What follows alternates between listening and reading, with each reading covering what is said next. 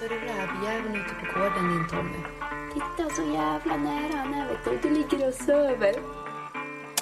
Och välkommen till ett nytt avsnitt av Rovdjursjägarna podcast. Det här avsnittet är sponsrat av J K. Hunting och Hunter. Ja, men jag la ut en blänkare här på Instagram förut. Och jag tänkte fan vi kör en Q and A här, så här innan björnjakten. Det är väl ändå årets höjdpunkt. Alltså, så är det ju. Och hundsläppardagen här för Facebook och Instagram. Oscar Johansson tre. Mycket erfarna jägare. Vore intressant att höra en nybörjare med stövar och hans förväntningar här på. Ja, ja. Så mm. Om det är någon som har aldrig jagat med stövare och så har köpt den här stövan för att han lyssnar på oss, kan jag höra av sig i alla fall. Men är inte vi nybörjare också, tycker jag? Ja, vi är ju nybörjare. Eh, det är vi. Så. Men inte inom hundjakt. När, när var det du började, Erik? När köpte du din första hund och stövade här? Ja, första hunden var väl noll åtta noll nio. Och sen första stövan eh, tjugohundratio. Så det har blivit, blivit några år. Var du fast där när du köpte stövan förrän? Ja, det var ju stövan då fastnade man ju helt och hållet. Men eh, första var ju en rådjurshund, så det var ju bara något år sedan. Sen saknade man ju stövarjakten när man uppväxt med den. Ja. F. Hanning Zetterberg. Vem i podden har skjutit flest rävar, Erik? ja, det, det borde vara jag. ja. ja, innan du börjar med stövarjakten, törs du säga hur många åtelrävar du har skjutit då? Nej, jag vet faktiskt inte hur många det är, men jag vet att de sista tre åren jag höll på och sköt jag femtio rävar. Men Eh, ja, då var jag ju harjägare och rådjursjägare med. Så då ville man ju hålla, hålla ner stammen bara. Eh, spelade ingen roll om man sköt dem för hund eller, eller hur man gjorde. Men sen sköt jag ju min första drevräv för, för Alice då, som jag köpte tjugohundratio. Och jag sköt väl några rävar på vak efter det, men de flesta blev för hund sen. Nu, nu har rådjursåtel och skjuter.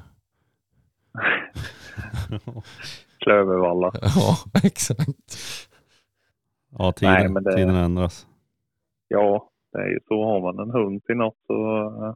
Jag jagade rådjur några år till där som hon, där rådjurshunden fungerade, men det blev ju ett par hårda vintrar med, med precis när jag köpte stövan. Så då blåste de av rådjursjakten, så man fick inte släppa hund och eh, rådjur och ja, jag kommer inte ihåg när de blåste av det, men det var någon typ vid jul eller någonting. Eh, eller vid nyår. Så, eh, så det blev ju väldigt dåliga säsonger där, och sen var det ju dåligt med rådjur ett par år efter. Så eh, det var ju inte lika... Om vi inte är lika peppar på att gå ut och släppa rådjurshundarna då. Då gynnade det ju stövarjakten ännu mer. Kan du berätta vad du brukar göra när, när du får reda på att folk har skjutit en sån här räv på gården och sånt där? ja, det syftar på att gräva upp gräsmattan, antar jag. ja, och någon som älskade så här golf, så han har gjort en egen green där, eller en liten putthörna där på ja. Den finaste gräsplätten. Ja, den åkte ju med dig ju. Ja, då har varit en liten liten dik, dikning där. Vad skulle du sätta in, någon golvbrunn eller vad var det? Ja, göra hålet lite större fan. Ja, han har lite svårt för att träffa kanske. Ja, han trodde på det i fyra, fyra sekunder tror jag han sa. Första anblick när han fick se bilden. Han, ja. Han förstod ganska snabbt att nej, han är så illa även inte. Ja, du la ut en bild där på Instagram när du hade grävt upp där. När han var mm. ute, ute på semester eller i ett annat land, va? Ja, han var utomlands till och med. Så. Eh, hade han trott på det så man kan få lite panik när han kom hem. Men nej, det var lite roligt. Pirre Pang här, han vill ju höra lite grann om mårdhundar här. Ja, får vi se till att göra kanske. Någon som har jagat lite mårdhundar. Får prata lite på mm. podden också. Ja, det var kul att höra lite mer om. Mm. Jag tycker vi åker över till Finland och jagar mårdhund istället. Det är roligare än att höra. Än att prata om dem. Exakt. Ja, vilket datum åker vi? Ja. Tommy får ju aldrig åka, så det är bara vi två som får bestämma när det går bra. Ja, det blir nog bara du som åker och Petrus. Vad fan är man omgiven av?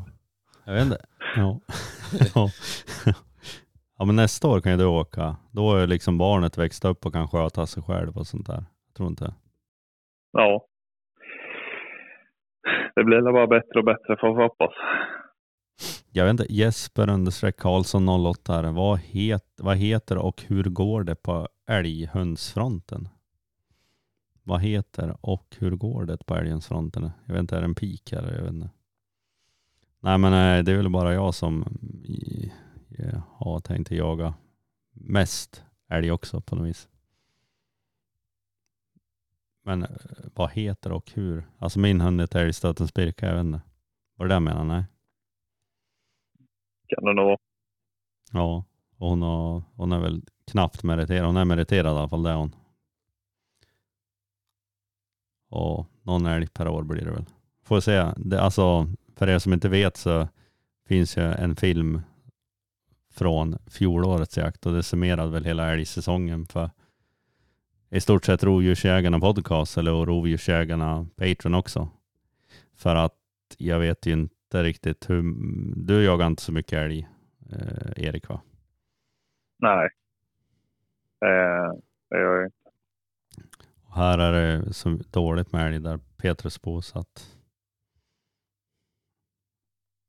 Ja, nej, det är gott om älg här, men det finns ju roligare djur att jaga. Ja, vad är ditt favoritdjur då, Erik? Rävjakt. Rävjakt. Det är roligast. Nej, men du har ju lite planer. Jag kommer ihåg att du sa det till mig här om dagen här att uh, den tjugoförsta augusti ska du släppa stövarna här eftersom att du blir ju ingen björnjakt för dig i år tyvärr, så skulle du försöka få någon grävling här på film som vi ska släppa sen också. Ja, precis. Uh, får vi försöka och, och hitta åt någon, någon liten grävling. Uh, jag har fått några på bild här nu. Uh, satte upp en kamera och och slängde ut lite spannmål för att se om det är några, och det, det verkar finnas, finnas någon i alla fall. Så äh, jag har varit lite under köttbetsträden och sådär och, och rensat nu med, så jag. Så äh, ja, det finns något hopp om det. R N Jakt skriver så här: skjuta grävling för en stövare man ej skjutit räv för innan. Ett år och fyra månader. Eh, vad tror du om det, Erik? Ja, jag tror inte det är någon fara. Eh, den, det enda som jag tänker att det kan påverka, det är väl grytmarkering på att de slagar in. Om de får förkärlek till grävling, då kanske att de slagar in grävling och markerar det då eh, i gryt. Eh, och så släpper man en terrier och tror att det är en räv och blir förbannad på terriern för att inte räven, att han inte får ut räven. Men eh, det är väl det enda i så fall. Men eh, jag tror inte man förstör rävjakten med det. Snarare tvärtom, att man eh, ifall, ifall det blir någon skadad räv eller något där det blir ståndskall, så, så har de fått med sig lite ståndegenskap och lite träning på det och, och så. Det känns det som att... tror. Ja, det är också, jag känner också så här att det beror på lite grann hur mycket grävling finns det på marken liksom. Tänk om Eh, hos oss skulle det absolut inte vara något problem, problem alls, men tänk om det är på en mark. Nu är de kanske mer aktiva på morgonen och kvällen på ett sätt, men där det finns väldigt mycket grävling, jagar inte där då när du vill få tag i räv då kanske. Eller så släpper man man gör många riktade släpp från början, det har i alla fall jag gjort. Ja. Men eh, kör på, alltså jaga så mycket som möjligt eh, saker med högtänder då, vill säga. Ja. Skogatorpet skriver så här, hon var först och svarade på den här Q and A-en. Har du verkligen fått lov att köpa pickup? Jag vet inte hur hon fick reda på det, men alltså det, var, det var innan jag hade köpt också. Ja. Och svaret på den frågan är blank nej då. Ja, absolut inte. Okej, okay. Nu går vi till nästa superfråga här från våra superlyssnare. Thomas Montone. Jag vet inte hur det uttalas för att jag, jag kommer från stöd. Hur ska... Superlativ kan du använda i alla fall. ja, ja, ja. Hur ska man tänka inför valpköp och varför verkar stövarklubben består av C P:n? Eh, svara på det då, Petrus. Vilken av dem, valpköp eller C P:n? Ja, men det är båda, för du, du är mest aktuell med valp, eh, valpandet och eh, ja. köpandet. och C P:n. ja, jag vet. Ja, nej, jag tycker man ska ställa sig själv vad man vill ha. För i grund och botten så är det väl ganska, raserna är väl ganska lika. Och alltså de nordiska i alla fall. Och anledningen till att jag har varit smålandstövare här, det är ju, eller här, men det är just av den simpla anledningen att det är ofta sån skitsnö som man kan jaga mycket mer med dem än du kan med större och tyngre. Så det är väl den frågan man ska ställa sig. Sen så välja hundar som jagar det man vill jaga, helst i flera generationer. Och angående stövarklubben så jag vet inte. Det är väl en klubb för inbördes beundran. Jag har ingen aning. För skulle de vara tidsenliga så skulle de släppa fram folk som är öppen för och jaga sånt, allt tassvilt om man uttrycker det så.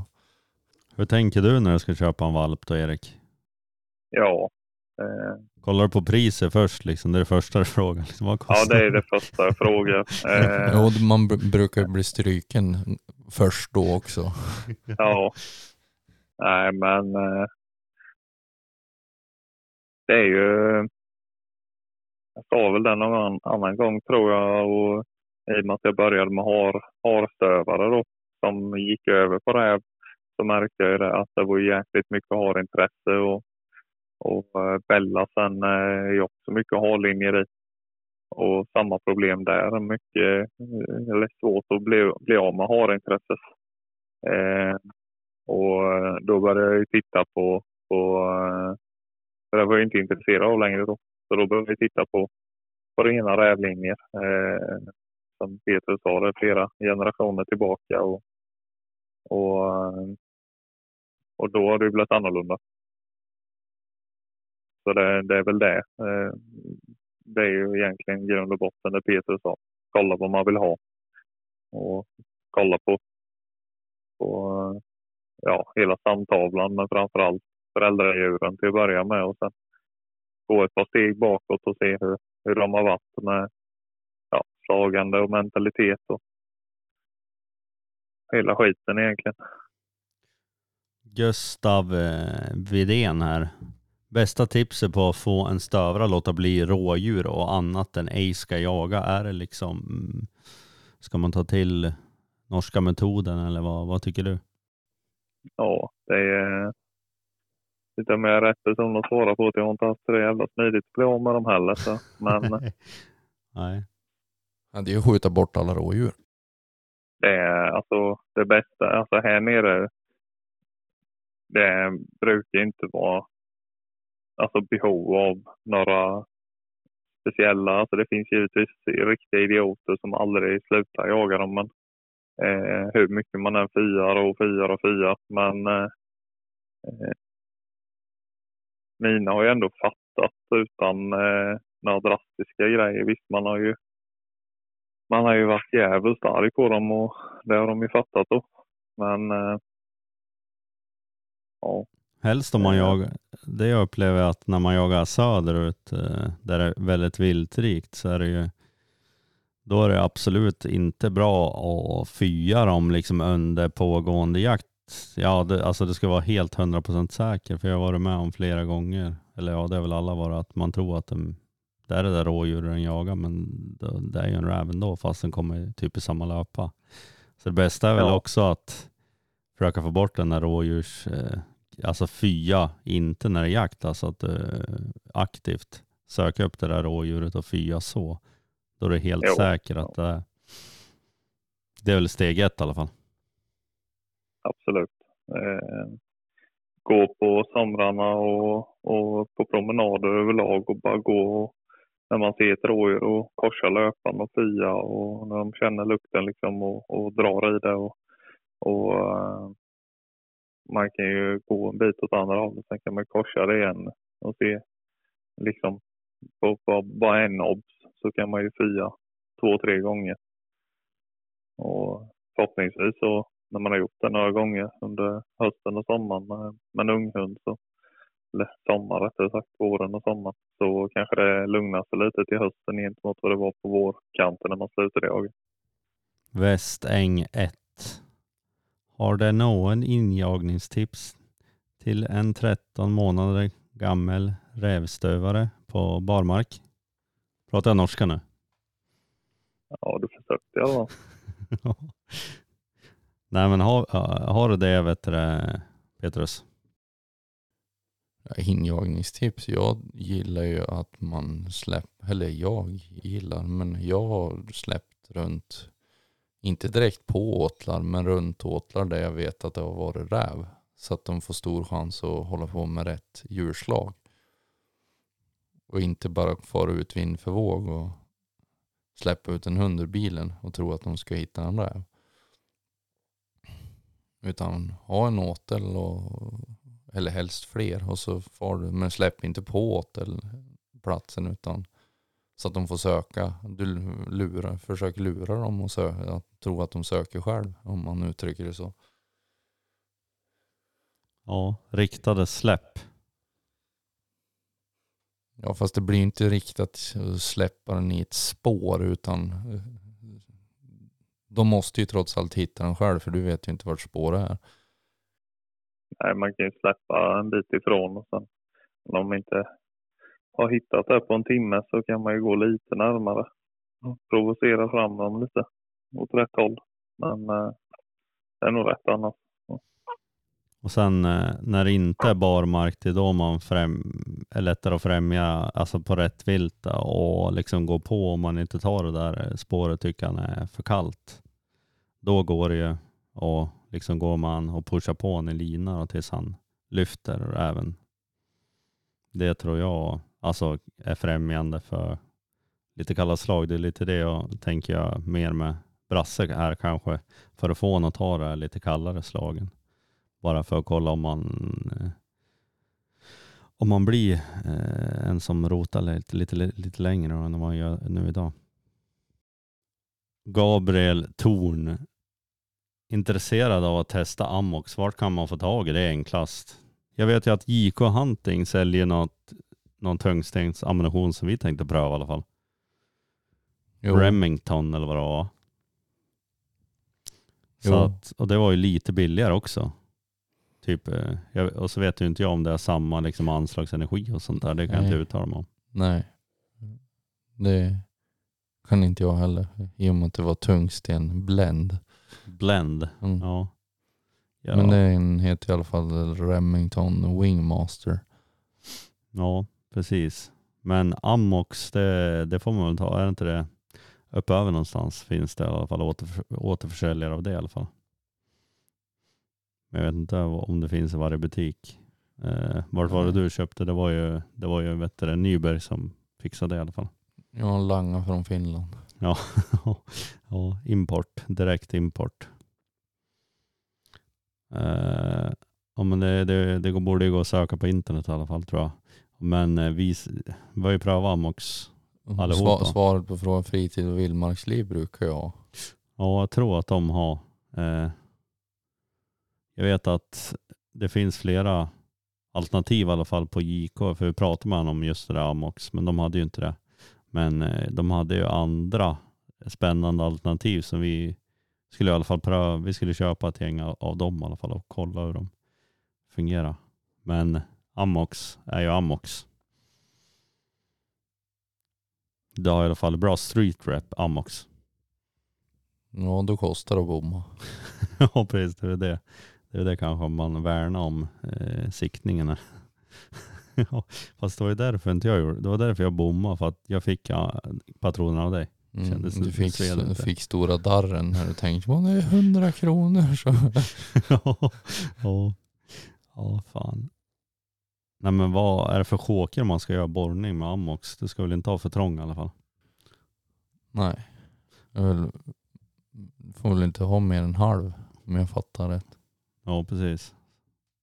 Jag är också för med det. Ja, jag vet också förresten där med Amox, så hade vi ju nu i senaste filmen vi släppte med Erik här. Då sköt han ju faktiskt med Amox. Ni kan ju kolla hur det gick. Gick ju inte så bra. Han sköt ju på lite längre, han sköt på ganska långt håll. Det blir väl så också såklart, men eh, det var ju, det är en kort kort sekvens och det ser väl lite längre ut än vad det är också med en actionkamera såklart, men jag tror de flesta harjägarna hade skjutit på ännu längre håll i alla fall. Alltså en räv. Ja, men... Eh... Ja, hararna skjuter de inte. Nej, nej, precis. Ja, vi tycker också om harjägare. Viktor Linkvist. Optimalt sök på en stövare i era ögon. Ja, jag vet inte Peter. Optimalt sök. Det är väl också mönster också inblandat i den kategorin, eller vet det, parametrarna på söket. Men jag tyckte jag hade optimalt sök när vi var uppe under Samuel och Erik och när vi var uppe hos dig, när hon blåste ut två och en halv kilometer. Hon inte hittade någonting. Ja. Nej, men det är väl inte optimalt, men i alla fall gå ut en kilometer. Ja, precis. Man kollar väl, man springer, de springer väl oftast där det är lätt, som lättast, tänkte jag säga. Ja, men här lär de sig ju, i och med att rävarna går så jävla mycket väg så springer ju hundarna och söker. Alltså när de har lärt sig hur, vart rävarna, de hittar rävspår så blir det ju lätt att de springer och söker på en väg. Ja. Det, det är inte som du far, alltså far du på en, en vinter så kan de ju kuta liksom tio kilometer på, på en väg utan att jag har gått in i skogen och så kommer de tillbaks ut på femton meter. Det är liksom, ja. Så är det. Nej, men ja, optimalt sök, det är väl också sök, eh, det Det som kommer med handen i handsken på något sätt är ju också det här hur kalla slag tar hunden. Det är ju också, det är en, också en parameter nästan i söket. Alltså det, oftast finns det ju något kallt slag i närheten. Ja, har man någon koll på vart det är vad de brukar röra sig så finns det väl det. Ja. Samuel Sandin här. Eh, Han var för övrigt och besökte Giko Hunting här. Ja, fan var det idag eller igår, jag vet inte. Du sa idag. Ja, så jag fattade som det var idag. De hade surrat lite grann. Mm. Nej, men han undrar också här, eller skrev här på Facebook, han har väl kanske inte Instagram. Sköt Tommy verkligen med Amox när han jagade i Odd? Eller, ja... Nu ser ju inte jag hela frågan här för att jag har gjort ett dåligt jobb här. Men eh, ja, tro, jag tror jag gjorde det. Men den räven försvann i alla fall. Ja, hon vart terminated. ja, ja, du, ja, det var konstigt. Jag gick upp och rök. Han undrar också om jag har köpt ny bilen. Det var bara för att jag köpte nästan hans bil. Jo. Han har ju det. ja. Ja, ja, nästa vecka tror jag åker och hämtar han. Om den hinner komma från motorbyte. Och... ja, precis. Det var lite defekt. Det var lite mindre defekter på motorn. Det var nog med kolvringarna och vevstaken tror jag. Började riktas. Exakt. Hur stora marker behöver man för att jaga räv på ett bra sätt tror jag det står. Emil Hultgren, tack för frågan. ett bra eller effektivt? Det vet jag inte, för jag har också gjort det. Jag har ju liksom tagit en skärmdump på en fråga. Jo, men alltså, frå- frågan är vad är definitionen av bra? Är det att få så många rävar som möjligt, eller är det att få så bra drev som möjligt, eller det är liksom, men jag vet inte. Jag, jag tänker att det, det är liksom det, det, de här som har för små marker. Jo, men för liten mark då har man alltid. Det, ja. Det där är ju, sen är det ju väldigt beroende på vilken landsända du jagar. Det, men här skulle jag ju inte säga mindre än fem tusen hektar i alla fall. Nej, nej, nej, så kanske det är. Men, men man, ofta så är det väl ja, runt fem hundra och sen så kanske alltså det, be, det, ja, det kommer ju säkert gå gryt någonstans, men det går ju ändå att passa ut på den, den ytan. Ja, men rekommendationen för att ens jaga med stövare, är inte det tusen? Är inte det femhundra? Ja, skitsamma någonstans. Jag tänker fan klarar de ens det söderut? Nej, jag, jag vet inte. Det är som jag, jag skulle ju inte tycka att det vore kul på under fem tusen sammanhängande här. Nej, så, så. När man jagar in den stövare så uh, här nere i alla fall gör det inte om det är småmarker. Nej. Men min, uh, min erfarenhet är att man uh, att man kan nog få bättre stövare till dem om man inte har stora marker. Just att de blir tvingade till att och söka och ta slag. Och, alltså man har inte möjlighet att flytta sig så mycket. Men uppbaserade är det ju det är en helt annan bild till dem. Jo, men sen var ju frågan, frågan lite hur, på hur stora marker man behöver för att jaga på ett bra sätt. Och det är liksom blir ju en, ja, det blir, det blir en svår. Är det effektivt eller vad åsyftas liksom? Alltså rent instinktivt skulle jag säga tusen hektar här nere. Som du sa, kanske fem tusen upp på se. Uh, om den färdingjagas över, om man vill ha jakt och kunna släppa några gånger per dag, kanske tre omsläpp eller något, om man får vara ute så länge. Ja, ja exakt, om man får vara ute så länge. Jag får ju börja tänka på sådana vis, men ja, ja precis. Nej, men det, det är ju sen, alltså det enda som brukar vara genomgående, det spelar ingen roll hur stor mark du har så hamnar du utanför området i alla fall. Ja, det är ofta så. Men nej, om det grytar på någon grannmark och sådär så är det ju ofta så att man kan få lov att spara även i gryt och det ändå ju. Men eh, sen har man ju varit med, jag har varit med om här nere några gånger att det drar iväg ja, mellan en halv och en mil. I alltså fågelvägen. Och det är klart, då får man ha rätt stor marker. Jo. Om man, om man så, innan det börjat bukta då. Jo. Men då har jag haft tur att jag har fått passa på de markerna med lite. Man ringt runt lite.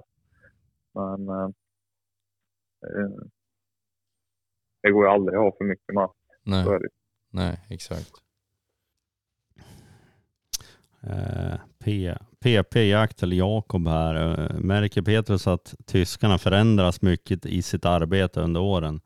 Tänker om det till, till exempel går ner i gryt med påskjuten räv eller liknande. Är det många som blir förheta då eller håller det sig?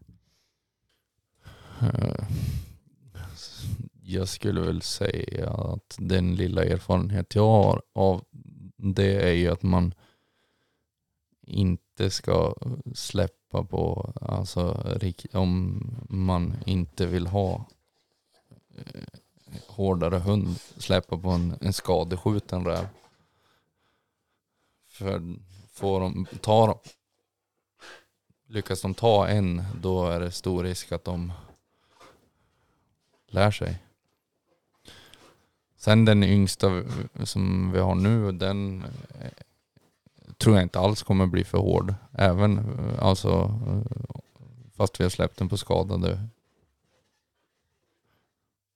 Så det, det får man individbedöma. Skulle jag säga. Ja. Vi har ju en fråga till som passar dig bäst, Erik, här. Och det får oss också att leda in på lite grann ämnet vi har under dagen här, eller det här avsnittet. Karlsson Moltas, är det lättare att få till en björnstövare än en björnspets? Vad är det som är lättast egentligen? Nej, ja. Nej, rent spontant tänker jag bara att eh, björnspets är lättare. Eh, det är jag rätt så övertygad om generellt. Eh, I alla fall om man går efter alltså de skandinaviska raserna som jag tänker stövare. Eh, men eh, håller man sig till dem så, så tror jag definitivt att det är lättare att stå i en spets som eller få igång på en spets till att jaga björn. Men sen, sen har du ju det här med, med spårande. Alltså det är skillnad på att de, att de ska våga jaga dem. Men får du en, en spets till och, och ta slag bara så, så tror jag det är lättare i alla fall. Men sen är det ju att lyckas med det. Det, det är ju... Det är nog lättare att få en spets till att jaga björnen, skälla på björnen. Men att göra hela jobbet. Så ja, det är ju svårt det. Men vad, om du får välja, vad skulle du vilja ha i din höngård då? Är det en skit, skitbra spets eller skit, skitbra stövare just på björn då? Ja, just på björn så skulle jag ju säga att eh, jag vill ha en, en gissla till. En spårande jämte, så lugna, fina upptag och, och alltså, det är vad jag vill ha och det är det jag hoppas att jag ska få i valpen. Men, men eh, det, det känns som att det blir lite häxigare många gånger med, med stövarna och topparna. Eh, att det blir lite lättare, att det blir gångstånd och, och sådär, att det lallar på lite. Men, men det är just den här delen, första tanken, det var som jag sa spontant så var det ju bara, men spets är lättare att få till att skälla. Men det är ju inte bara det. De ska ju lyckas och ta upp dem och sådär. Och det är ju inte många spetsar jämfört med stövare om man säger som tar slag på det viset. Så det kanske är hugget som stucket. Om man, om man bara köper linjer där det jagas björn i bak till linjerna. Man tänker typ på eh, vad heter han? Eh,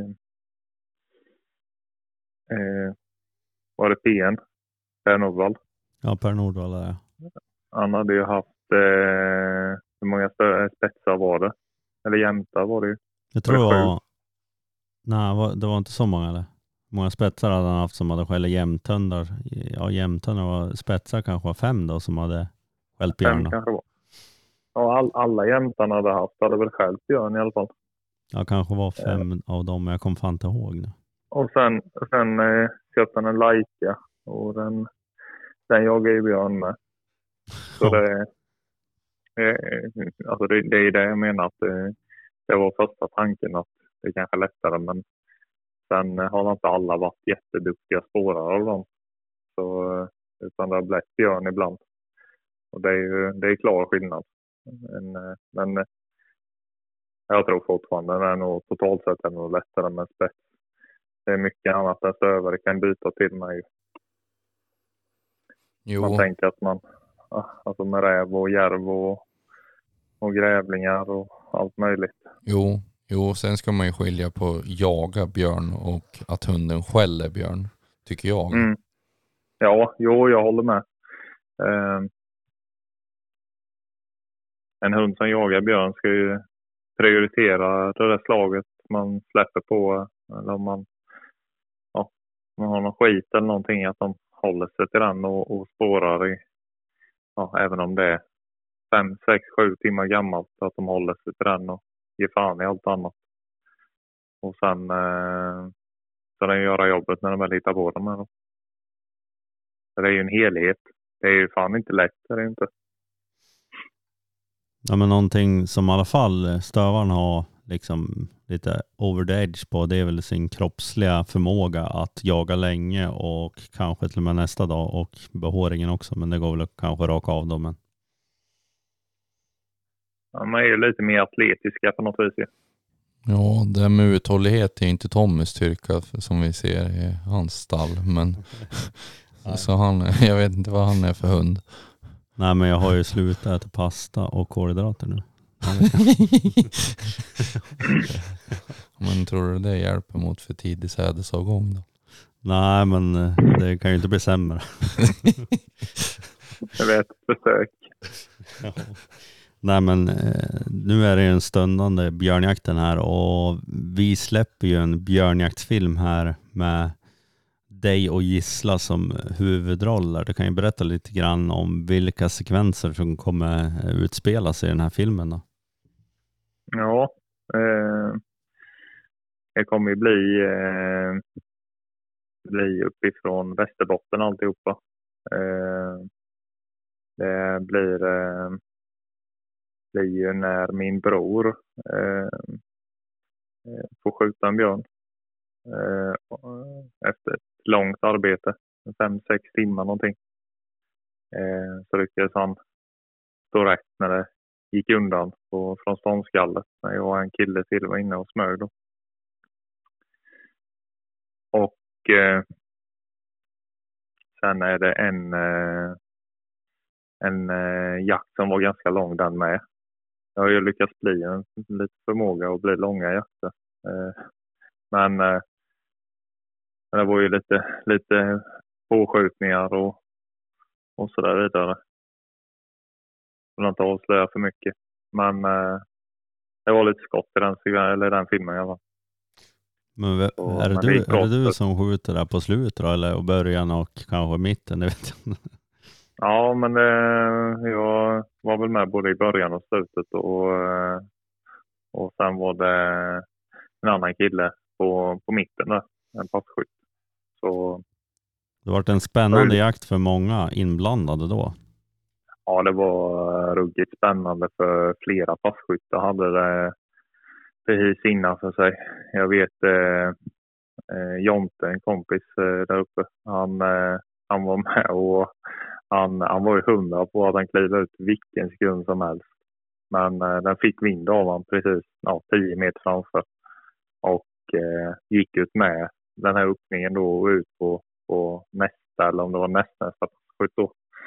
Som, som lyckades få håll på den.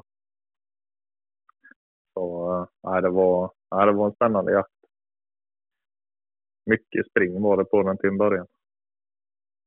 Så det, mm. det är väl det, delar av det som kommer, kommer visas. Ja, men den här filmen finns redan nu och, och kolla på här på Rovdjursjägarna Patreon, om någon vill se eh, våran första björnjaktsfilm här, som kanske några har sett trailern på där. Eh, så att ja, in där och kolla om ni vill. Det är inget måste. Innan vi tar in Jan Fredriksson som ska berätta lite grann om, om man den tjugoförsta augusti eller senare skjuter den här björnen, hur man ska göra då för att få så bra konservering av den här björnen då, eller vad man nu skjuter, om det är en räv till och med. Eh, och han har ju till och med även V M vad jag kan förstå här, så nu, vi tänkte prata lite grann med han, men innan det så ska vi fråga Erik eh, ditt första björnmöte med, eller första björnjakten med dina hundar, hur var det egentligen? Ja, det var ju det var ju rätt så ja, slumpartad eh, grej eh, det var uppe i Hälsingland eh, och medbjuden med en kompis som hade fått någon fråga om han ville åka upp och jaga björn, och, och då frågade han om jag ville hänga med, och ja, ja vi kan göra det, går jag jaga räv om inte annat. Eh, så eh, jag fick ringa till han som var inbjuden där, och ja, är det okej okay om jag släpper stövarna så här liksom, för de jagar ju bara räv. Eh, jag tror inte de jagar en björn, men, men eh, ja, nej men det är lugnt, det är bara att släppa. Vi släpper allt vi har så blir det rörelse, så kanske det gå loss någon björn vi kan släppa på någon hund på. Så, så det, det är inget. Kom nu. Ja, vi åkte upp på eh, första morgonen i alla fall. Vi sov där uppe med någon stuga. Vi höjde in oss i. Så eh, samlade ihop oss på morgonen och ja, vi så släppa där. De pekade på en karta och, och på pejlen då. Ja, man åkte upp längst upp på en skogsväg. Och, eh, och tog, tog båda hundarna av någon dum anledning. Jag känner mig skitdum när jag säger det själv, för det låter ju helt dumt. Men eh, jag tyckte det kunde vara kul för dem att få springa av sig första dagen. Eh, och eh, det var ju Bella och Alice då. Eh, den här första stövaren jag hade. Eh, och sen Bella då. Och eh, går ut på en myr där jag blivit anvisad att släppa. Och står där och, och väntar någon halv minut, minut. Jag minns bara att jag stod och väntade en stund då. Och så säger de att det, det är klart att släppa. Och då tänkte jag släppa Alice. Och så släpper jag Bella sen. Ja, direkt efter då. Så Alice hann och springer iväg ja, tjugo till trettio meter ut på myren. Eh, skitglad. Äntligen blir släppt. Eh, visade ingenting att hon kände någonting ens. Och sen eh, släpper jag Bella. Och hon springer... Ja, tio meter framåt. Sen vinklar hon nittio grader vänster. Nästan snett bakåt. Och eh, började väcka. Eller skalla. Och jag fattade ingenting. Jag bara tittade på dem. Vad fan gör ni? Och så eh, vände Alice och sprang efter Bella. Och de drar iväg. Båda två ihop. Alice tyst. Ja. Rätt, lång, ja, rätt långt var det. Jag hade inga traktepejlar på den tiden. Eh, så det var ju bara Garmin och stå och titta på den där. Jag har inte vet så mycket. Men i alla fall så eh, börjar ju Alice skälla sen i alla fall efter en bit vet jag. Och jag står på en höjd och lyssnar och drevet går ner mot en väg. Kommer fram till skogsväg och eh, be- ja, ringade lite vid den här skogsvägen då. Och sen tog det tillbaka lite och så tog det ut med den här skogsvägen uppåt. Sen gick det ut på vägen och drev på vägen en bit upp till en vändplan. Och eh, då fortfarande fattade jag ju ingenting. Jag tänkte det är ju en räv men jag fattade inte varför inte Alice hade gjort något med det. Och eh, sen eh, blir det still och de bara snurrar och snurrar och snurrar båda två. Och jag tänkte ja, nej, la gryt eller någonting. Och eh, då får jag lite täckning. Så jag får meddelande från kompisen eh, på telefonen att han hade ringt då. Och eh, jag kommer inte ihåg om jag, jag måste ringt upp han eller hur det var. Eh, och eh, då förklarar han att eh, han hade ingen trettioett radio utan han hade bara etthundrafemtiofem. Eh, och han har inte fått tag på jaktledaren i alla fall. Som hade både trettioett och etthundrafemtiofem.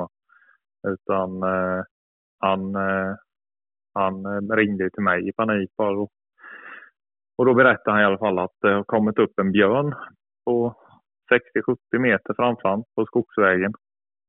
En sån här riktig, ja, var ju sly ända in på vägkanterna på båda sidor. Och sen eh, rätt högt gräs i mitten.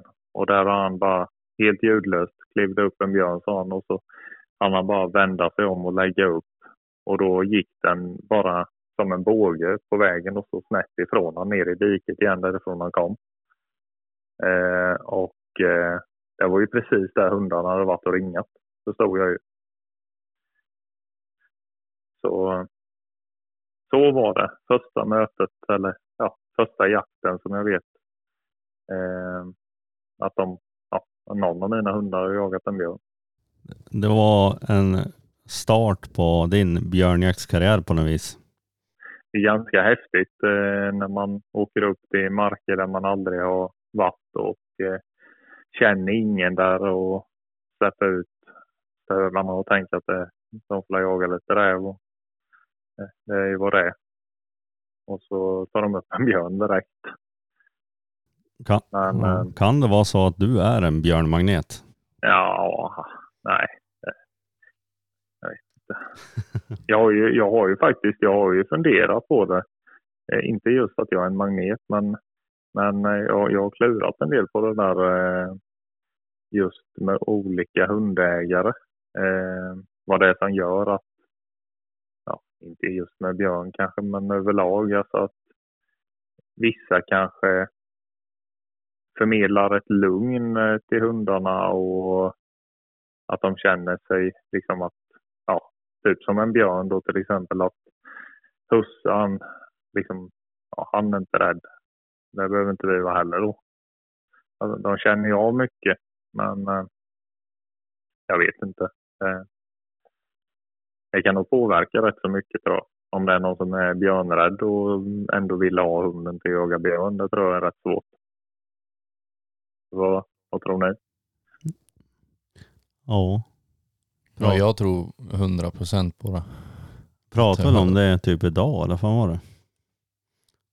Kommer inte ihåg om det var exakt björn, men bara man är, ja just det, nu kommer jag ihåg vad det var också. Men alltså om man är döm nog, eller man ska säga, och tror på hunden att den gör rätt hela tiden, så är det ju ändå en positiv egenskap. Och lita på hunden, ja. Och lita på hunden, även fast det visar sig att han har gjort fel, så är det ändå bra liksom, gör det istället för kanske att tvivla på han hela tiden. Ja, men det kan vara så. Eller vi ringer till Jan Fredriksson och frågar lite grann om vad han har för erfarenheter av björnar och grejer. Nej, men vi vill tacka alla på Patreon här och alla som har skrivit kommentarer eller vet det, skrivit in sina frågor här. Tack så mycket. Mm, tack så mycket. Tack, tack. Tack, tack. Så hörs vi i nästa avsnitt här. Eh, var hälsad eller...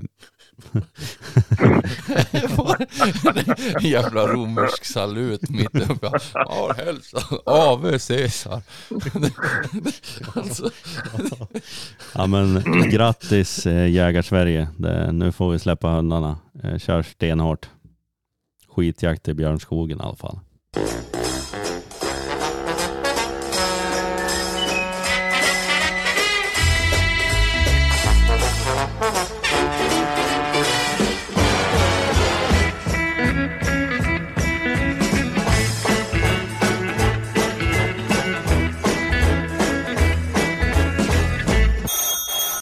Välkommen till Rovdjursjägarna podcast, här Jan Fredriksson, konservator och zoologisk konservator, eller vad är det för någonting och vem är du, tänkte jag säga, kanske vi börjar med.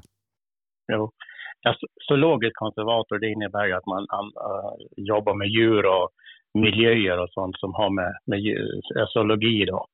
Sen har du ju konservatorer, tavlor och sånt, men zoologisk konservator, det är det jag är, och jag monterar mest fåglar och djur. Det är den största delen jag håller på med. Ja, precis. Men eh, liksom, vi är ju en jaktpodd här. Och, alltså, jagar du själv också? Eller hur liksom, kom du in på det här? Ja, tanken var ju att jag, jag har ju jagat mycket förr i tiden. Men, eh, liksom jag, stor del av mitt liv. Men på senare år har, har vi fått så mycket att göra så att det har trängt undan jakten på mig just för tillfället, och jag hoppas väl att jag ska komma tillbaka. För det känns som att för mig, ska man jaga så ska man ha tid, då ska man känna att liksom nu i september då ska jag jaga det, och så ska man, för mig nu mot slutet här så har det blivit lite grann att ja, jag tar mig tid för att jaga några timmar, och då det känns inte bra, så att för tillfället jagar jag stort sett ingenting faktiskt. Vi har haft mycket hundar. Jag, jag kommer ju från Gotland, så där var det mycket fågeljakt och, och kaniner och drivande den biten då. Och här uppe var det ju älgjakten. Men för tillfället så ligger det lite på is för mig faktiskt. För att eh, vi, har, vi har en stor belastning på firman, om vi säger så. Ja, men vi kan börja från början. Hur kom du in och intresserad dig av just att eh, hålla på med den här konservatorgrejen liksom? Jo, det, det, var, det var så här att jag, jag har alltid varit fascinerad av alla helst fåglar. Fåglar är egentligen min stora bit liksom, i, i det här. Och jag har alltid varit intresserad av att bevara saker och ting. När man hittade en död fågel så var, liksom, tyckte jag det var så synd att den bara skulle ligga kvar. Och, det, och min far, han, farsan, han, han jagade ju mycket och kom hem med. Det var fasaner och morkuller och änder och allting. Jag tyckte det var så vackert. Och sen hade skolan hade en jättefin samling utan monterade djur och fåglar. Och därav tyckte jag liksom att här finns ju en chans och möjlighet att kanske lära sig och bevara själv då. Så att jag, jag startade tidigt med att, och, och, jag är gammal nu, jag är ju sextio år, sextioett år, och på den tiden var det att man fick läsa böcker, man fick försöka hitta någon bok på biblioteket eller någonting sånt där. Så att jag läste böcker där, och jag, så jag började faktiskt när jag var nio år att eh, prova på och montera djur och fåglar. Mm. Hur eskalerar det liksom till där du är idag? Liksom? Du började med fåglar där, och sen kanske det varit någon räv eller vad, liksom, hur kom det in till att denna hobbyn blev kanske också ett levebröd här? Jo, det var ju så, det var ju som naturligtvis en hobby från början. Så att faktiskt när jag var fjorton år då hade jag en kund, kundkrets på Gotland, att jag monterade mycket fåglar till dem. Och på Gotland och på den tiden så var det mest fågel. Gotland var inte, ha, hade inte så mycket däggdjur. Rådjuren hade inte kommit riktigt där än, utan det, det var fågel, och så var det någon rev och kanin och sånt den biten, och gutefårskallar var en del. Men största biten var det. Sen, sen var intresset har alltid funnits hos mig att bevara djur. Och eh, jag läste på där, och, och Gotland var man väl lite, lite isolerad, för att det fanns väl inte så mycket. Eh, kon, det fanns väl en konservator, men han eh, ville inte lära ut, om man säger så. Så det var väl när jag kom upp i nitton tjugo års åldern när jag träffade kollegor från fastlandet som jag började utvecklas riktigt stort, och på den biten var det då då. Och då gick jag med i en förening som heter Sveriges zoologiska konservatorer, som bildades i den vevan, och där fick man mycket kontakter och, och fick lärskap och, och ja, lära sig mer då på den biten. Mm. Så vad jag förstår av det här början på det här samtalet är att jag konserverar mest fåglar då, med andra ord. Det var så innan. Sen det hände ju någonting, förstår du. Det har ju gett ett skifte det här med, med konserveringen och allting. Det var så att när första pandemin kom med djur och fågel, eller med fågel, det måste ju vara femton tjugo år, ja, det är väl femton år sedan i alla fall, som första pandemin kom med fågel. Då var det som att vända ett blad faktiskt. För att jag hade den största kundkretsen på den tiden, det var som vi brukar kalla det vanliga Svensson, som hittade en fågel som flög in i fönstret, som hittade en fågel som jag låg död så här. Då, utan var egentligen, då var jägarkåren inte sån stor kund, i alla fall inte för mig. Men efter det, då, då, det var små vända blad. Då vågde inte folk ta upp fåglar som dog så mycket och den biten. Sen har vi ju myndigheterna också som motarbetar ett, ett bevarande av fåglar idag. Utan idag säger man ju bara att det är negativt. Det är handel med djur. Det är, allting är bara negativt när vi snackar handel med djur. Eh, att man stoppar upp en fågel och kanske säljer den. Någonting. Utan man, man, man har låst fast sig vid den biten. Man har glömt bort tanken med att konservera djur och fåglar. Att det är ett bevarande för framtiden. Idag säger man inte det på det sättet. Verkar det som ganska stort, tycker jag. Utan man... Man tycker det har blivit negativt att montera djur och, och, och fåglar. Men jag säger det på ett bevarande. Jag, jag tycker det är synd om det flyger in en fågel i ett fönster och kastar bort den. Jag tycker man kan ju gott bevara den. Man säger en sån här fågel som har flugit in i ett fönster, det är väl en ganska liten fågel generellt. Hur lång tid, arv, hur långt arbete är det bakom den till att den blir klar då? Det är ju så, mycket faktiskt som flyger in, det är ju faktiskt sparvhökar och duvhökar och sånt, och rovfåglar flyger ofta in i fönstret. Och du har ju, det där skiljer sig lite grann från konservator till konservator hur lång tid det tar. Eh, man kan ju vara ganska snabb och så kan det ta himla lång tid, för det, det är lite grann på hur resultatet blir i slutändan, hur mycket tid man lägger ner på montaget. Så det där, det är svårt att säga, men ska jag till exempel göra en sparvhög så behöver jag ha två dagar på mig för att göra den. Och sen har man en torktid och sen har man lite efterarbete. Så säg två och en halv dag, arbetsdag, behöver jag nog ha på en sparvhög ungefär. Vad är ditt favoritdjur? Är det fortfarande fågel eller är det något annat djur? Jag gillar ju fågel. Det, det är ju bara så, för att det, jag är ju liksom, har alltid studerat fåglar och hållit på mycket. Jag tycker fåglar är fina. Jag gillar att jobba med fåglar, det gör jag. Men sen har ju nu med tiden här har, har det ju blivit en stor förändring. Utan nu har vi ju gått över till däggdjur. Nu är det ju jägarkåren mer som vill ha sin, sin, sina montage. Så kallade troféer som det har blivit med i prat om nu då. Så att nu är den största biten, vi, nu jobbar vi mycket med däggdjur. Och fågelbiten, det blir ju tjäder och åre och sånt. För det, det är jägarkåren som, som har blivit den stora kunden nu, som inte var den stora kunden förr. Så där, där har ju skett ett, ett skifte, om man säger så. Och här uppe nu, Bjurholm utanför Umeå som jag bor då, så har ju björn, björnarna har ju blivit en stor bit av vårat kundunderlag här uppe. Det är ju så, björn har ju blivit en stor bit. Björn och lo. Absolut. Och sen har jag mycket eh, så kallad troféjakt med mufflon och dovhjortar och den biten. Men vi, så, ja, det är spridda. Men den stora biten har blivit björn faktiskt.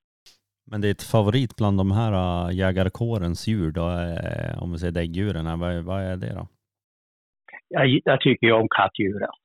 De lo och sånt, det, det är ju, de är enormt svåra för, de, de är svåra att få till tycker jag. För det är så att Det, det är svårare ju, men jag gillar att jobba med lodjur, det tycker jag är fantastiskt djur. Och så gillar jag björn också förstås. Jag gillar egentligen alltihop det där, det är kul med lite variation, för att det är inte kul när det blir liksom att man bara producerar samma sak. Så där. Så att, men ja, jag tycker om lite. Sen kan jag tycka jättekul att sitta med näckhård också ibland, så där. Det, det är lite olika där och sen, ja. Så direkt favorit har jag väl, men för att sitta med en riktigt fin fågel med god kvalitet, det är väl det, är väl det bästa jag tycker om. Men det finns även tävlingar i sådana här grejer, och jag tänker, vad har du tävlat med och hur har det gått för dig?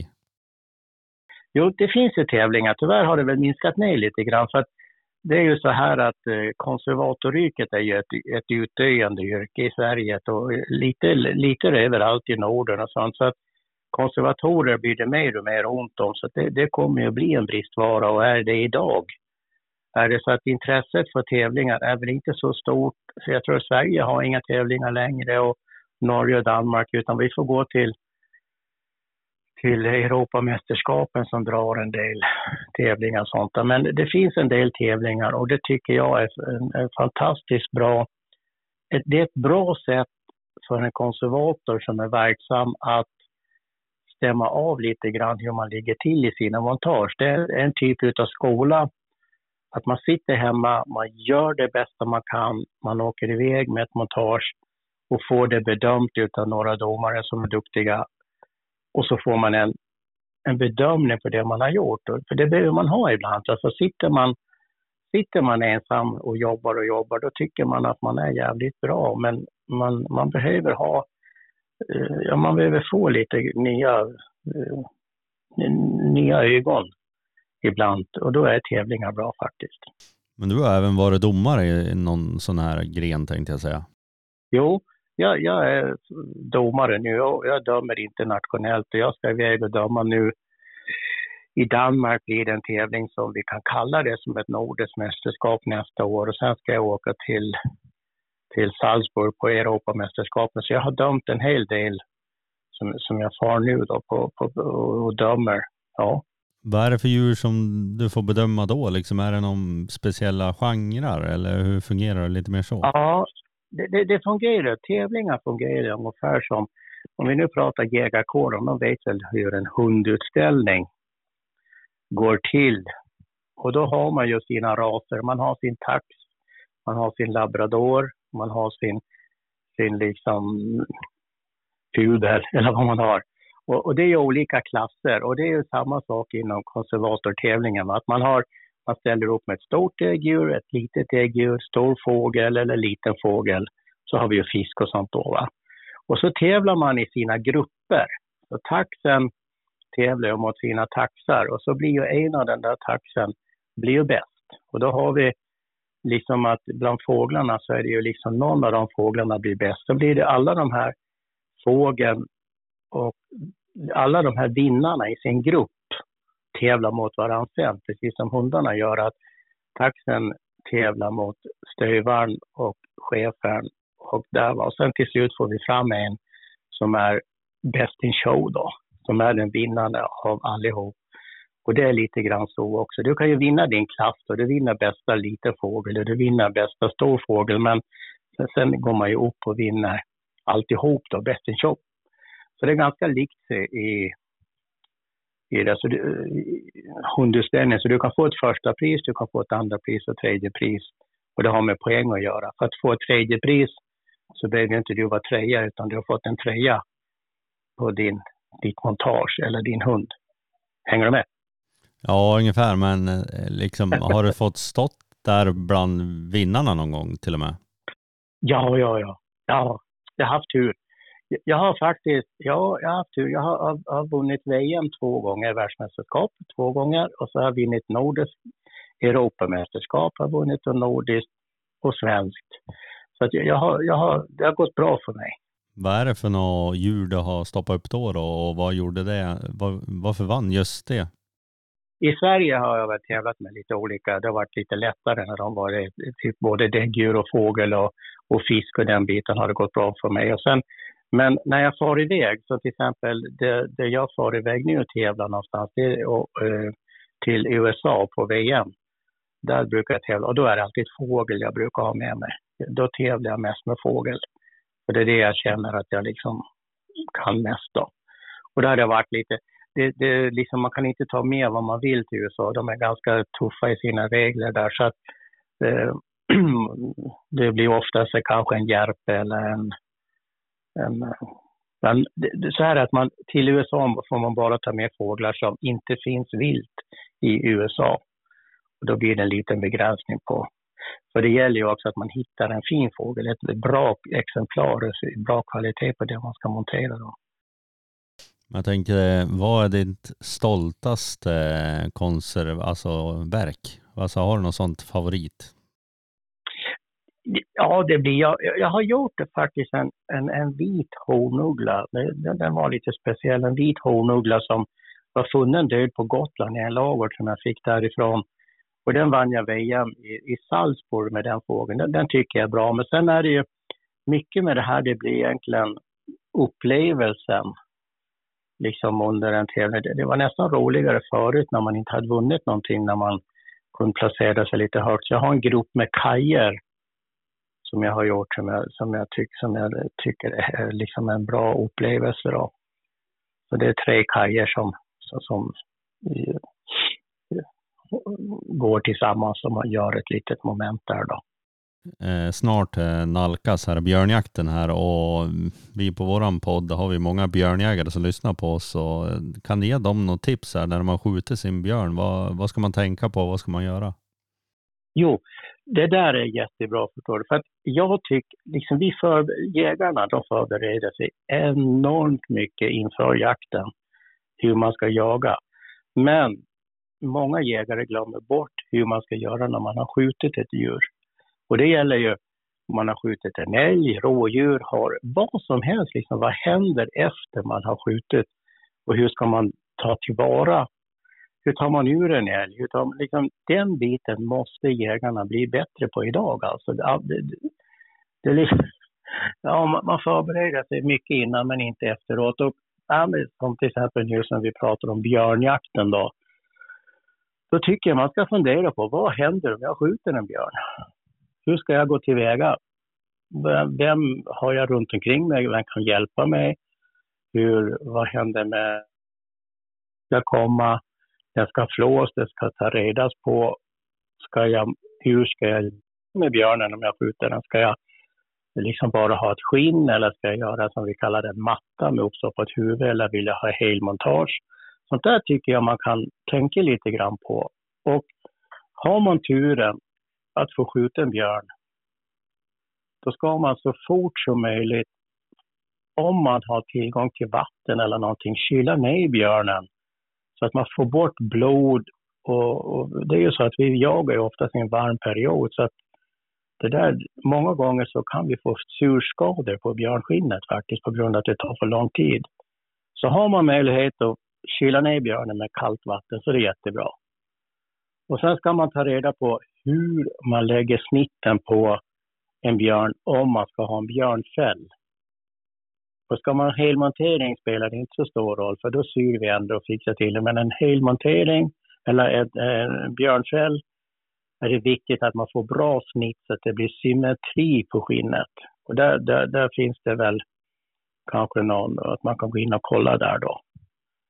Och det kan man gärna över på om man skjuter en grävling eller en ekorre eller någonting. Kan man lägga de där snitten och så testar man hur ser det ut efteråt jag har lagt där. Och, så, och där tycker jag att en person lägger snitten och sen hjälper man, hjälps man åt att flå. Så att inte en står vid en ram och en där bak och allting, för då blir det hur som helst. Och det blir jättesvårt för oss att få ett snyggt skinn. Slutresultat.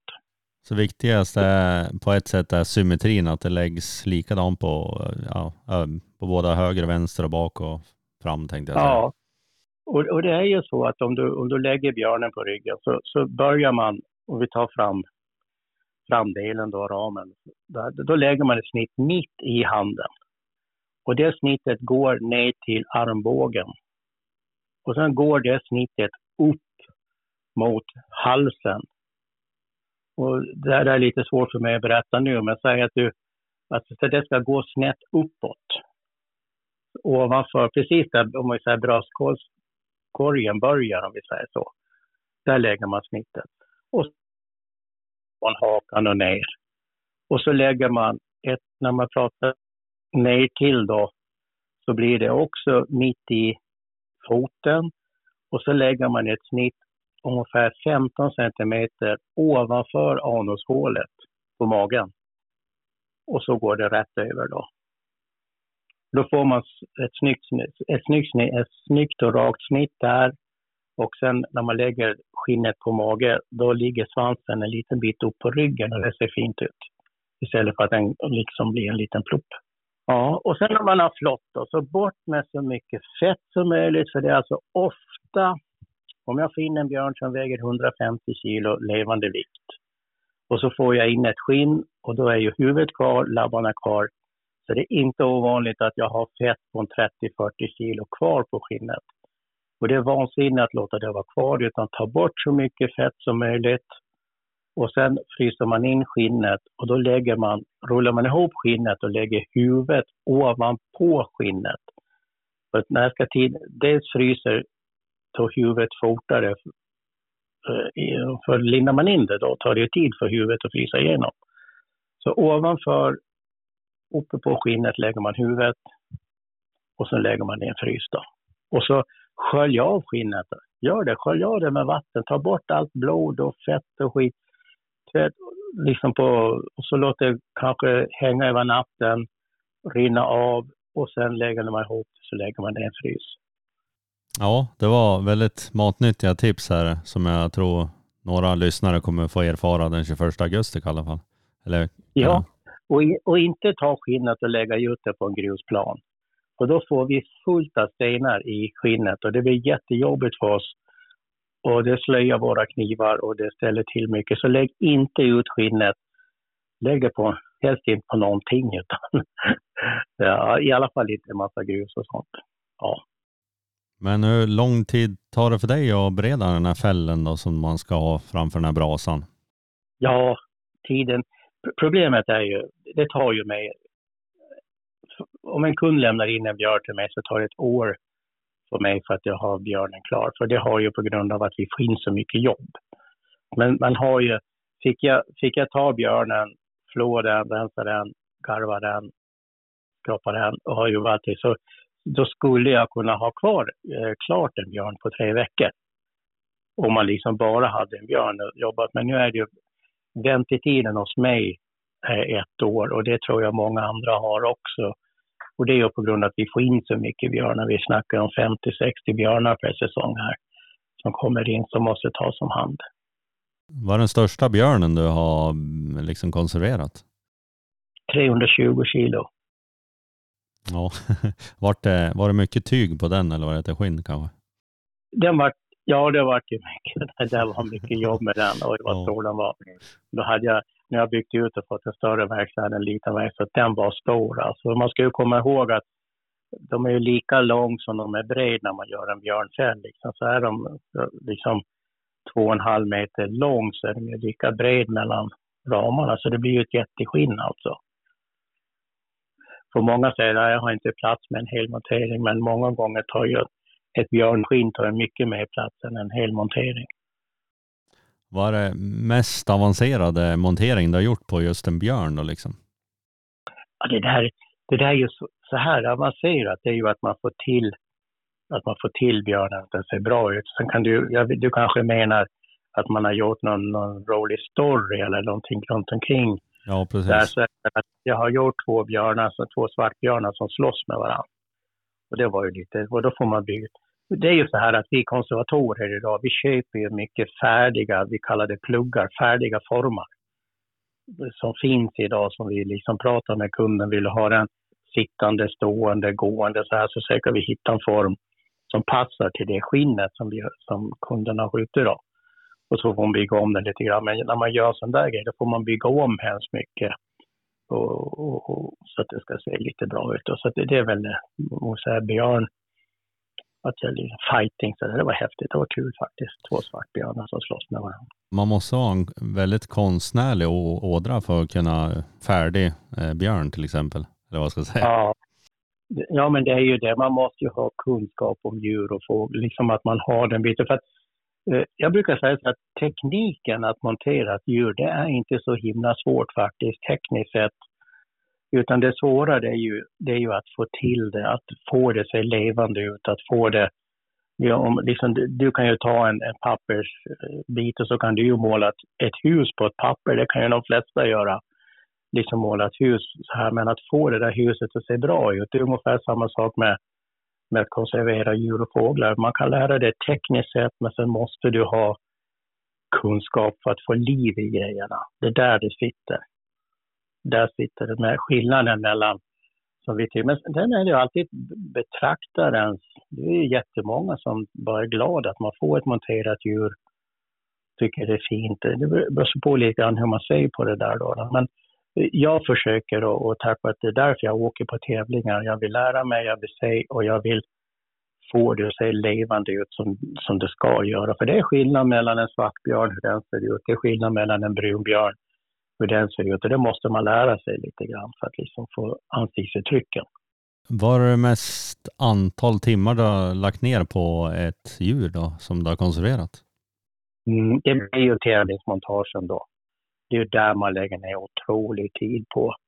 på, på liksom, och, och det är svårt att säga, liksom, men där är det ju så fruktansvärt mycket tid man lägger ner för att allting ska vara fjädrar och allting ska ligga rätt. Då. Så att där snackar vi, ja, jag vet inte i timmar, men prismässigt om jag, om jag till exempel tar tre tusen från Sparväg till exempel, och ett tävlingsmontage kanske skulle ligga på fyrtio till femtio tusen.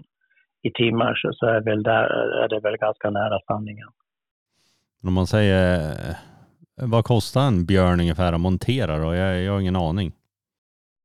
Det, om vi pratar om helmontage, det skiljer sig ju mellan oss konservatorer. Vi har ju ingen riksprislista vid konservatorer, utan det är ju vad man själv har för utgifter. Så får man ju sätta sig ner och, och liksom kolla vad man har. Nu har ju råmaterialet blivit fruktansvärt dyrt för oss tack vare omständigheterna, så har ju allting blivit dyrare. Men eh, jag skulle säga att en björn som väger kring hundra kilo, ett helt montage, är det från tjugofem tusen och sen uppåt någonstans där. Och vill man ha en matta på en björn som är också lika sig hundra kilo i storlek där, så har du väl ungefär en femton tusen, fjorton femton tusen på en sån. Ja, men då har man ett minne för livet sen. Då har man ett minne för livet sen då. Och det ska man också ha där, det, ja, då har man sen en fin grej. Har du liksom stoppat upp de här, någon exotisk djur? Jag tänkte gärna Afrika-djur och sånt där. Och vad skiljer det, dem i uppsättningen? Vi, vi, ja, vi, vi gör mycket från, från hela världen. Vi har från överallt. Ja, Australien, Nya Zeeland och Afrika, mycket där.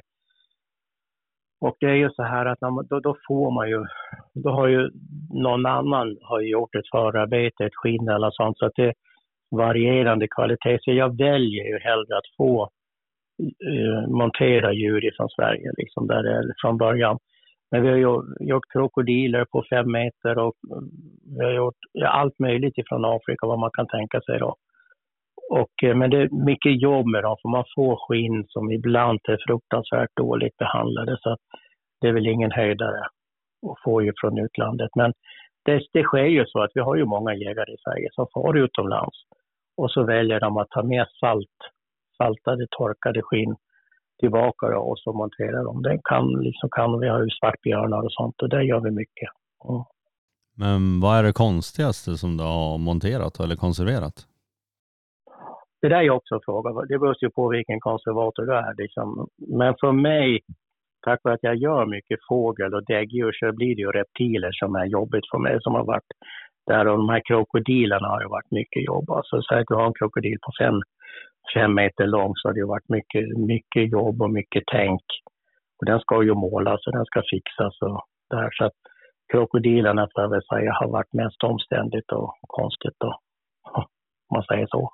Men har du någon, någonting som utmanar dig i dagsläget? Det här känns en riktig ja, vet du, utmaning för dig nu. Eller kan du? Är det full, fulländan tänkte jag säga?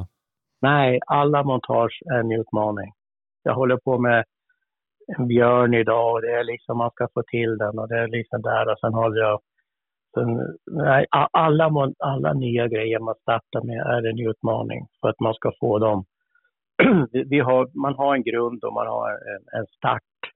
Man har ett skinn, man har en kropp och så ska det där skinnet på den där kroppen.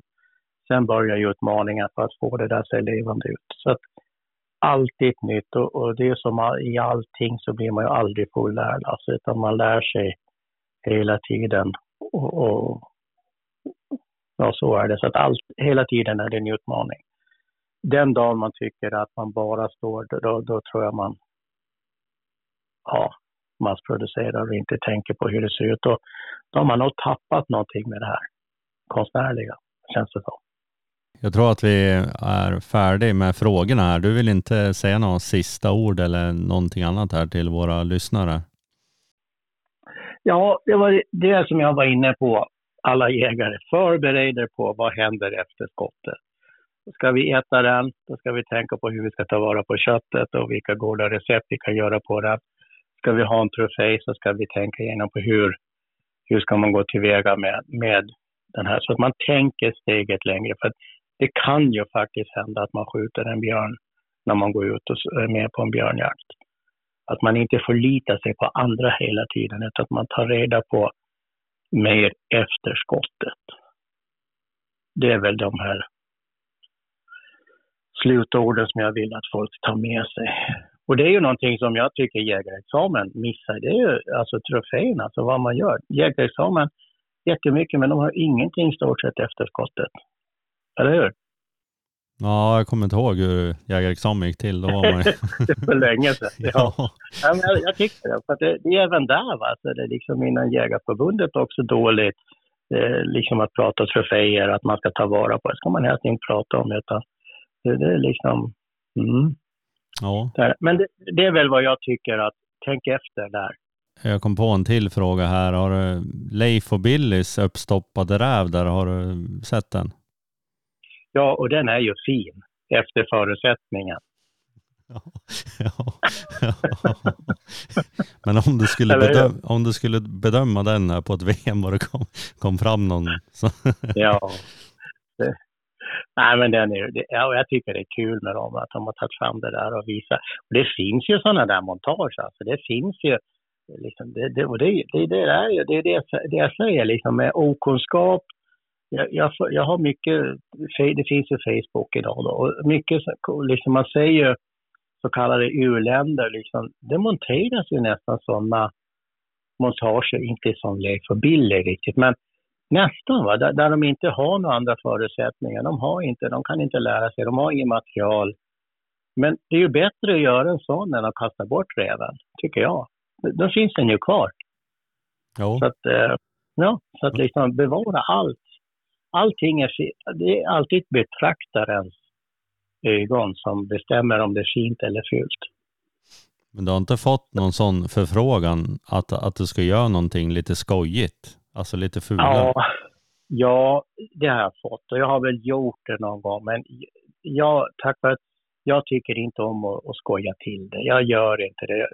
För respektets skull, eller för djurets skull, så har jag en viss respekt på att, att inte skoja till det.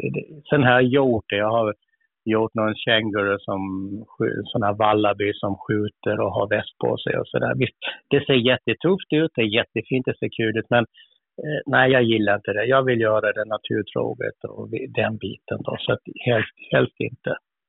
Men om någon vill göra det så är det upp till dem. Det, det, det är ingenting jag säger nej. Men jag tycker det är inte kul att skoja till det där. Då. Och, och, den biten. Ja, jag förstår hur du tänker där. Men eh, är någonting speciellt? Många skjuter ju kanske sin första räv för sin ungstövare där. Eh, hur ska man, är det något speciellt man ska tänka på just räv då? Så här är det ju. Först och främst om man skjuter sitt första djur, sin till exempel rev eller orre eller kedja, så ska man ju kolla att säsongen är, att liksom att pälsen är fin på reven, att kedjan har full, att den är fullfjädrad, och kedjarna här uppe i norr, de är ju inte klara förrän i slutet av oktober, november. Och en rev är ju, det har vi ju alltid sagt att reven är som finast kring Lucia. Men det är ju samma sak där, skjuter man en rev, skölj av allt blod, ta kallvatten och, och tvätt bort allt blod, låt det rinna av lite grann, hind in den i en soppsäck och lägg den i frysen. Det är det enda man behöver göra. Men det är jättebra att få bort allt blod och skit från början. Och sen så lägger man snitten ungefär samma som du berättade om björnen här då? Nej, äh, men reven rör du ingenting. Den, den kommer du med hel. Det, det är ju egentligen bara björn och de här större som man flår innan. Du, du flår ju aldrig oftast. Lån är du tvungen tack vare att du ska skicka kroppen till S V A då. Så du är tvungen att flå den. Annars så kommer du med hela djur till oss. Det är ju det bästa. Ja, men eh, får tacka för att du var med här i podden. Ja, tack själv. Och ha nu en bra jaktsäsong framför er, ni som har tid. Ja, eh, tack Jan Fredriksson här. Om någon är intresserad av hans verk så finns det mycket på Instagram och kolla där. Ja, och på Facebook. Jag heter ju Konservatorn på Facebook. Ja. Det är ju det ni. Ja, så där går du att hitta mig. Ja, men alla välkomna. Ja, kolla där så hörs vi kanske på någonting om vi blir en lyckad björnjakt här kanske för oss med Petrus. Ja, ni är välkomna. Ha det bra. Tack och hej. Hej. Hej, hej. Du ska till få prata med Petrus. Jag, jag och jagar. Jagar, jagar, jagar. Med dina kompisar.